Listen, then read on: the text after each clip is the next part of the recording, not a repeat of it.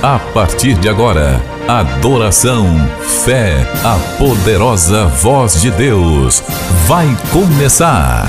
Culto especial com o pastor Rui Raiol.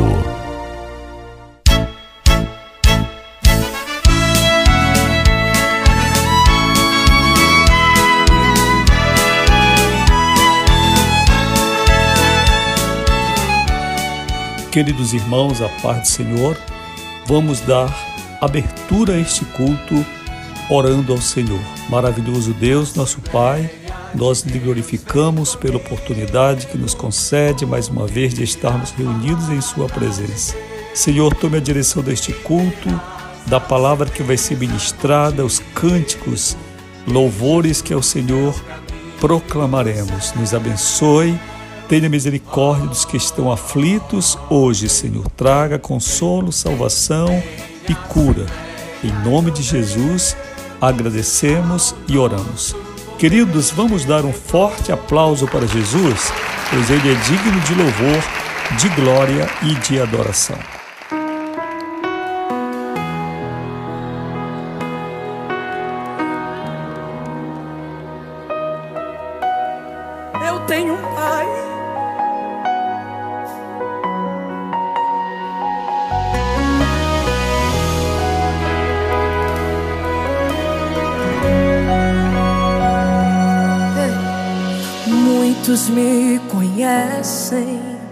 Pelo nome.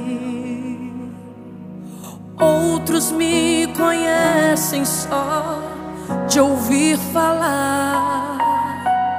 Alguns são de perto, outros de longe. Com licença, eu vou me apresentar.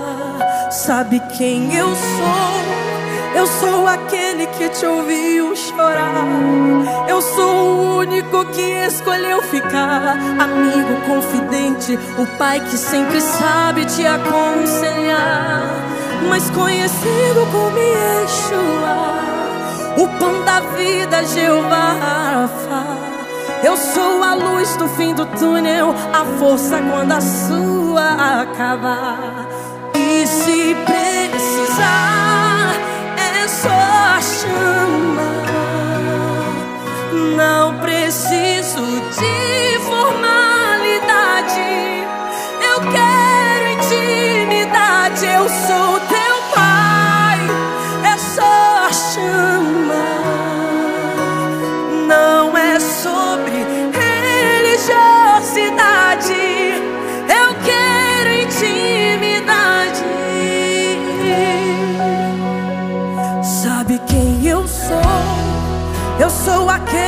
te ouviu chorar. Eu sou o único que escolheu ficar. Amigo confidente, o pai que sempre sabe te aconselhar. Mais conhecido como Yeshua, o pão da vida, Jeová Rafa. Eu sou a luz no fim do túnel, a força quando a sua. E se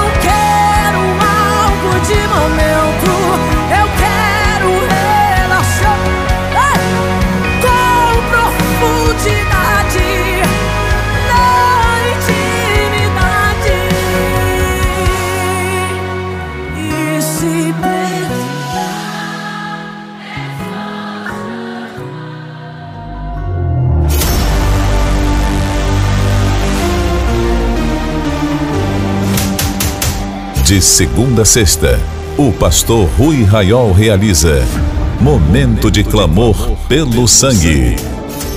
Um momento de poder e triunfo. Você vencerá. Momento de clamor pelo sangue.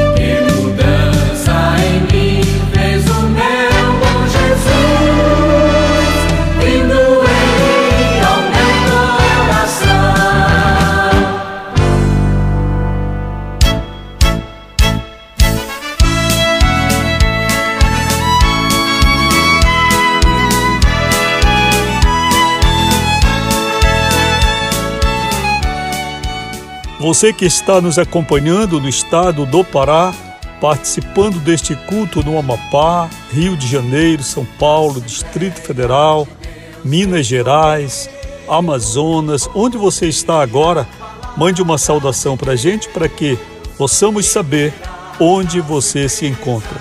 Que Deus te abençoe grandemente, trazendo discernimento, saúde, alegria e muita fé para você viver esta semana que começa. Este é o Ministério Amigos da Oração. De segunda a sexta temos o nosso programa devocional Meu Dia com Deus, onde trago uma reflexão bíblica, uma palavra de fé e encorajamento para você. Sintonize aqui mesmo nesta rádio. Também de segunda a sexta, às seis da tarde, temos um momento de oração, quando você pode receber no seu celular esse momento que é a bendita hora de oração para você orar conosco onde você estiver. Quinta-feira temos reunião do Círculo de Oração Amor, porém diariamente minhas irmãs estão dispostas a interceder por você em caso de socorro, de uma necessidade urgente, fale com a gente porque nós vamos orar. Vamos encaminhar seu pedido também às intercessoras para que clamem ao Senhor por você. É o ministério de oração, o ministério de intercessão. Se você que nos ouve participa deste culto há muito tempo, sentir também no coração o desejo de enviar uma oferta de amor a Jesus por meio deste ministério, pode fazer. Qualquer dúvida, fale conosco pelo DDD 91 9 80 94 55 25. DDD 91 9 8094 5525 8094 5525. Ou acesse o site ruiraiol.com.br para outras informações. Vamos agora à palavra de Deus.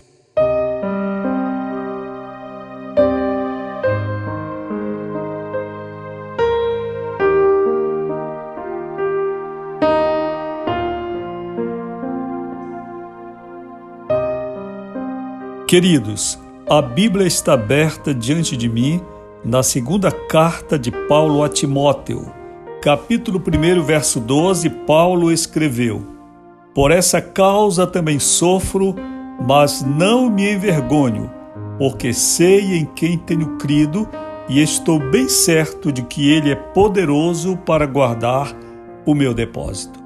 Esta é uma carta pastoral em que Paulo fala com o seu filho na fé, Timóteo. E nesta tônica pastoral, nesta tônica de pai na fé, Paulo revela todo o cuidado, toda a diligência, toda a sabedoria em ensinar e disciplinar corretamente seu filho Timóteo. Neste capítulo, Paulo está falando acerca do Evangelho, está falando acerca de Jesus, de seu ministério, de seu sofrimento. E no versículo anterior, o 11, Paulo diz: Desse Evangelho fui constituído pregador, apóstolo e mestre. Então, fala em três categorias de obreiro: pregador, apóstolo e mestre.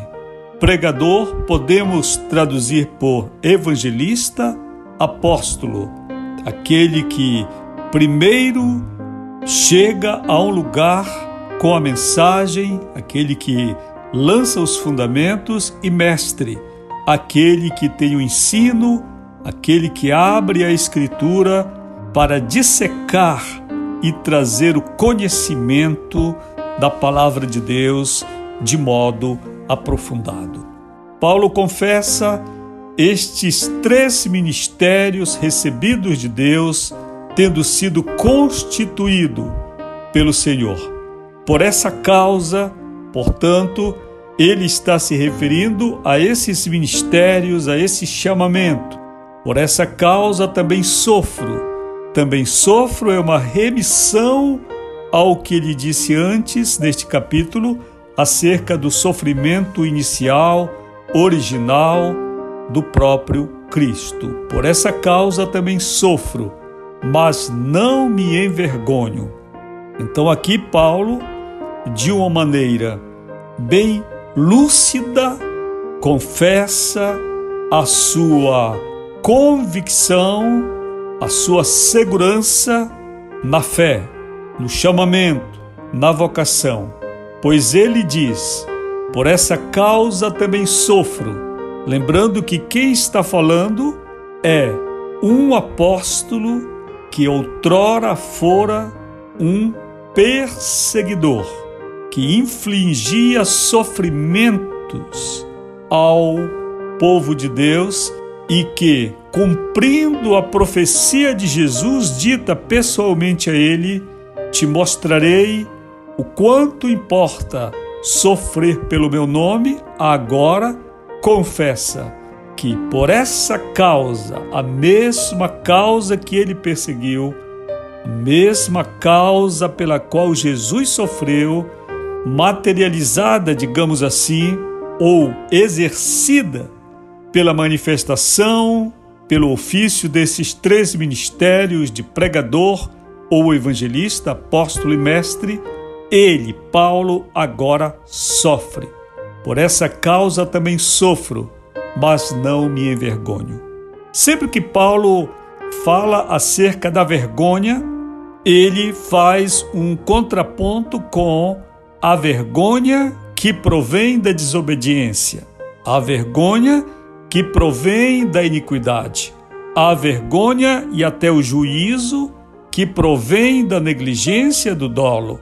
É assim que, por exemplo, quando ele fala aos romanos acerca do respeito às autoridades, ele diz que se alguém quer ser louvado pelas autoridades, então que faça o bem.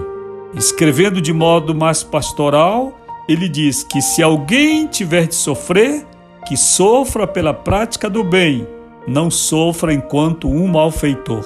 Mais ou menos, trazendo este contraponto, ele diz: Por essa causa eu também sofro, mas não me envergonho. Veja, Paulo, não obstante todo o processo de conversão vocacional, ele é o mesmo homem, do ponto de vista de sua história, do ponto de vista de sua família, de sua biografia, do ponto de vista da comunidade que continuou olhando para ele principalmente a parte não cristã, aqueles colegas de ministério judaico, aquelas sinagogas, aquele sinédrio, continuavam olhando para Paulo enquanto um homem de vivência religiosa.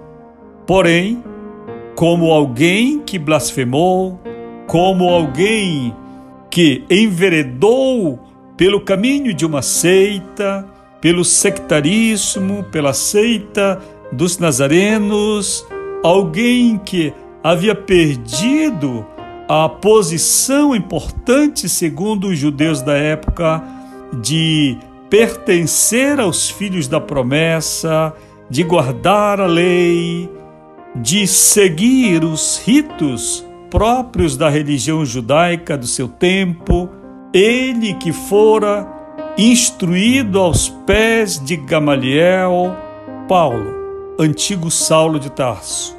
Ele está de alguma maneira nos lembrando que, enquanto para os gregos, conhecidos pela sabedoria, pela filosofia, pelas artes, enquanto para os gregos o evangelho era loucura, indecifrável, incompreensível que um homem condenado à morte na cruz enquanto malfeitor fosse adorado enquanto um propalado filho de Deus, loucura para os gregos, todavia para os judeus, vergonha, vergonha, a vergonha da cruz. Então, perante aquela comunidade, aqueles líderes religiosos que acompanhavam a vida de Paulo desde o seu tempo de fariseu zeloso, de pessoa importante dentro da comunidade religiosa, Paulo era alguém que servia para eles como motivo de espanto, como motivo de vergonha alguém que abjurou da própria religião para seguir os meandros de uma seita, a seita, como eu já disse, a seita dos nazarenos. Há todo um significado quando Paulo escreve então: Por esta causa também sofro, mas não me envergonho. Não obstante, como eu estou aqui repisando, Aparentemente a vida dele fosse sim motivo de vergonha, mas Paulo estava de cabeça erguida dizendo: Sofro, porque Deus me constituiu pregador, apóstolo e mestre, mas não me envergonho. E agora ele vai dar a razão pela qual ele tem a cabeça erguida, pela qual ele não se envergonha. Por esta causa também sofro, mas não me envergonho, porque sei em quem tenho crido. Porque sei em quem tenho crido. Neste momento, Paulo confessa uma fé convicta e uma fé pessoal, uma fé que identifica com toda a lucidez, com toda a clareza, o Deus, a divindade a que ele ou a quem ele serve. Quando nós vamos remontar a história de Paulo, um zeloso fariseu, e o encontramos mais tarde na estrada de Damasco, nós vemos que, desde o princípio, Paulo buscou essa ciência, essa identificação, esse conhecimento pessoal de Deus. Ele é semelhante, comparando Antigo e Novo Testamento a Moisés. Assim quanto Moisés esteve face a face com Deus no Sinai e ao descer de lá estava em condições de guiar o povo na antiga dispensação, a dispensação da lei, também Paulo procura ter o encontro pessoal com Deus. E somente a partir desse momento é que ele se lançará também a esses ministérios de evangelista, de mestre e apóstolo. Assim quanto Moisés aproximou-se inicialmente da sarça que ardia e não se consumia, Paulo também busca essa aproximação e desde o começo. Pois no momento em que ele é surpreendido na estrada de Damasco por uma voz que diz: Saulo, Saulo, por que me persegues? Imediatamente, Saulo de Tarso pergunta: Quem és, Senhor? E a resposta librada dizendo: Eu sou Jesus, a quem tu persegues. Mais tarde, Paulo escreve que a partir desse momento ele não consultou carne nem sangue, não procurou os apóstolos, não desceu a Jerusalém, não procurou a companhia de Tiago nem de outros notáveis, mas buscou aprofundar sua vida pessoal com Cristo, para que mais tarde ele tenha a autoridade para escrever: O que eu recebi do Senhor, isto também eu vos entreguei. Em outra passagem, isto aqui é mandamento, isto aqui é minha opinião. Sabendo separar com muita lucidez uma coisa da outra. Esse Paulo, que de sua última viagem, agora com destino a Roma, enquanto um prisioneiro, é quem se levanta no meio de uma tempestade que estava assolando o navio e matando de medo sua tripulação, é quem se levanta enquanto prisioneiro para dizer: Não tenham medo, porque não morreremos, apenas haverá perdas materiais, porque o anjo do Deus a quem eu sirvo, esta noite esteve comigo. Este Paulo, quem escreve, por essa causa também sofro, mas não me envergonho, porque sei em quem tenho crido. Queridos, quando eu olho o perigo da religiosidade que nos cerca, quando eu olho o papel que algumas igrejas e algumas placas de igreja e algumas histórias de igrejas exercem sobre sua membresia, seus congregados.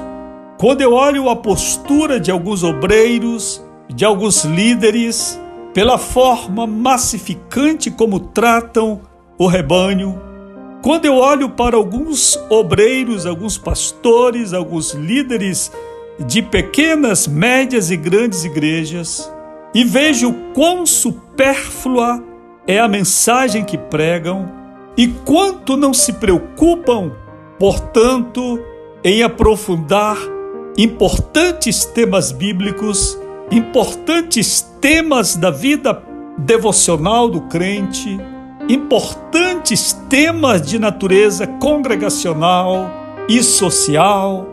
Quando eu olho para esse quadro, eu me assusto com a ideia, para não dizer, perdoe-me, uma quase constatação do vazio de significado da pessoa de Deus, da identidade divina, do conhecimento pessoal de Cristo por nós, enquanto cristãos. Quantos de nós não conhecemos com sobra a história de nossa congregação, de nossa igreja? Quantos de nós não estamos sendo aplaudidos por tantas celebrações, apoteoses, mas nos faz falta. Ainda não temos, muitos de nós, a coragem de afirmar assim quanto disse Paulo: Eu sei em quem eu tenho crido. Afinal de contas, em quem você tem crido? Afinal de contas, em quem eu tenho crido? Geralmente, quando encontramos alguém que se afasta da fé, a palavra, a justificativa, é sempre no sentido do lado humano, do lado congregacional. Há pessoas que vão para o mundo depois de estarem muitos anos nos bancos das igrejas, sob a justificativa de que ficaram decepcionados ou decepcionadas com o comportamento de uma ou de um grupo de pessoas dentro do espaço congregacional. Um dia desse, conversando com uma jovem, ela disse: Eu perguntei, você é evangélica? Ela respondeu: Não, eu já fui, mas eu me afastei quando eu vi que o que havia ali não era o que eu tinha aprendido de Jesus. A resposta é muito boa, mas quando consideramos que muitos do que assim falam não apenas deixaram de ir à igreja, mas passaram a viver no mundo, a se envolver com as coisas mundanas, fica claro que tais pessoas nunca souberam provavelmente em quem diziam que estavam crendo ou que haviam crido. Um dia eu encontrei um obreiro na porta da igreja e eu disse a ele, irmão, há muito tempo eu não vejo você na igreja. Nunca mais eu vi você. Ele disse: Eu me afastei da igreja, eu me desviei. Eu me desviei, disse ele, porque eu não tinha oportunidade de pregar na igreja. O pastor não me dava a oportunidade. E eu pensei comigo, nem merecia. Porque se alguém diz abandonar a Deus pela vaidade de uma oportunidade para se apresentar a um grupo de pessoas dentro de uma igreja, entre quatro paredes, e por causa desta vaidade vai para o mundo, para a dissolução, essa pessoa é a prova de que, como eu disse, não merecia estar no púlpito e não sabia em quem havia crido. Eu quero perguntar para você hoje: você sabe em quem você tem crido? Você tem conhecimento dele, você vive com ele, fala com ele, ele fala com você. Como é isso? Ou você acha que ir a um culto no domingo é suficiente para você entrar no reino de Deus? Ou você acha que o tempo, desde o dia em que você diz ter confessado o nome de Jesus, ou quem sabe mesmo, descido às águas batismais, que esse tempo é suficiente para justificar, para lhe garantir a vida eterna. Ou quem sabe você pense: minha mãe, meu pai, minha família toda é cristã, e eu aprendi, embora não pratique, que de alguma forma Você sabe em quem você crê? Porque essa crença é familiar. Eu preciso lhe dizer, repetir aqui o que Jesus falou a Nicodemos. E carne e sangue não herdam o reino de Deus. Que carne é carne, espírito é espírito. Em outras palavras, a genética não pode salvar. A salvação não passa de pai para filho, não vem através do DNA, mas é um novo nascimento de alguém que tem um encontro com Deus e que pode dizer assim quanto Paulo: Eu sei em quem eu tenho crido e que é poderoso para guardar o meu depósito. Gostaria de falar sobre esta parte, mas vou deixar para a próxima oportunidade porque é de muita profundidade também o que ele fala aqui, no final deste versículo. Examine o homem a si mesmo, para, no final, concluir se eu sei e se você sabe em quem você tem crido. Que a graça do Senhor Jesus Cristo, o amor de Deus, nosso Pai, a comunhão e a consolação do Espírito Santo seja com todos nós, hoje e sempre a paz do Senhor. Você acabou de participar do Culto Especial, um programa do Ministério Amigos da Oração.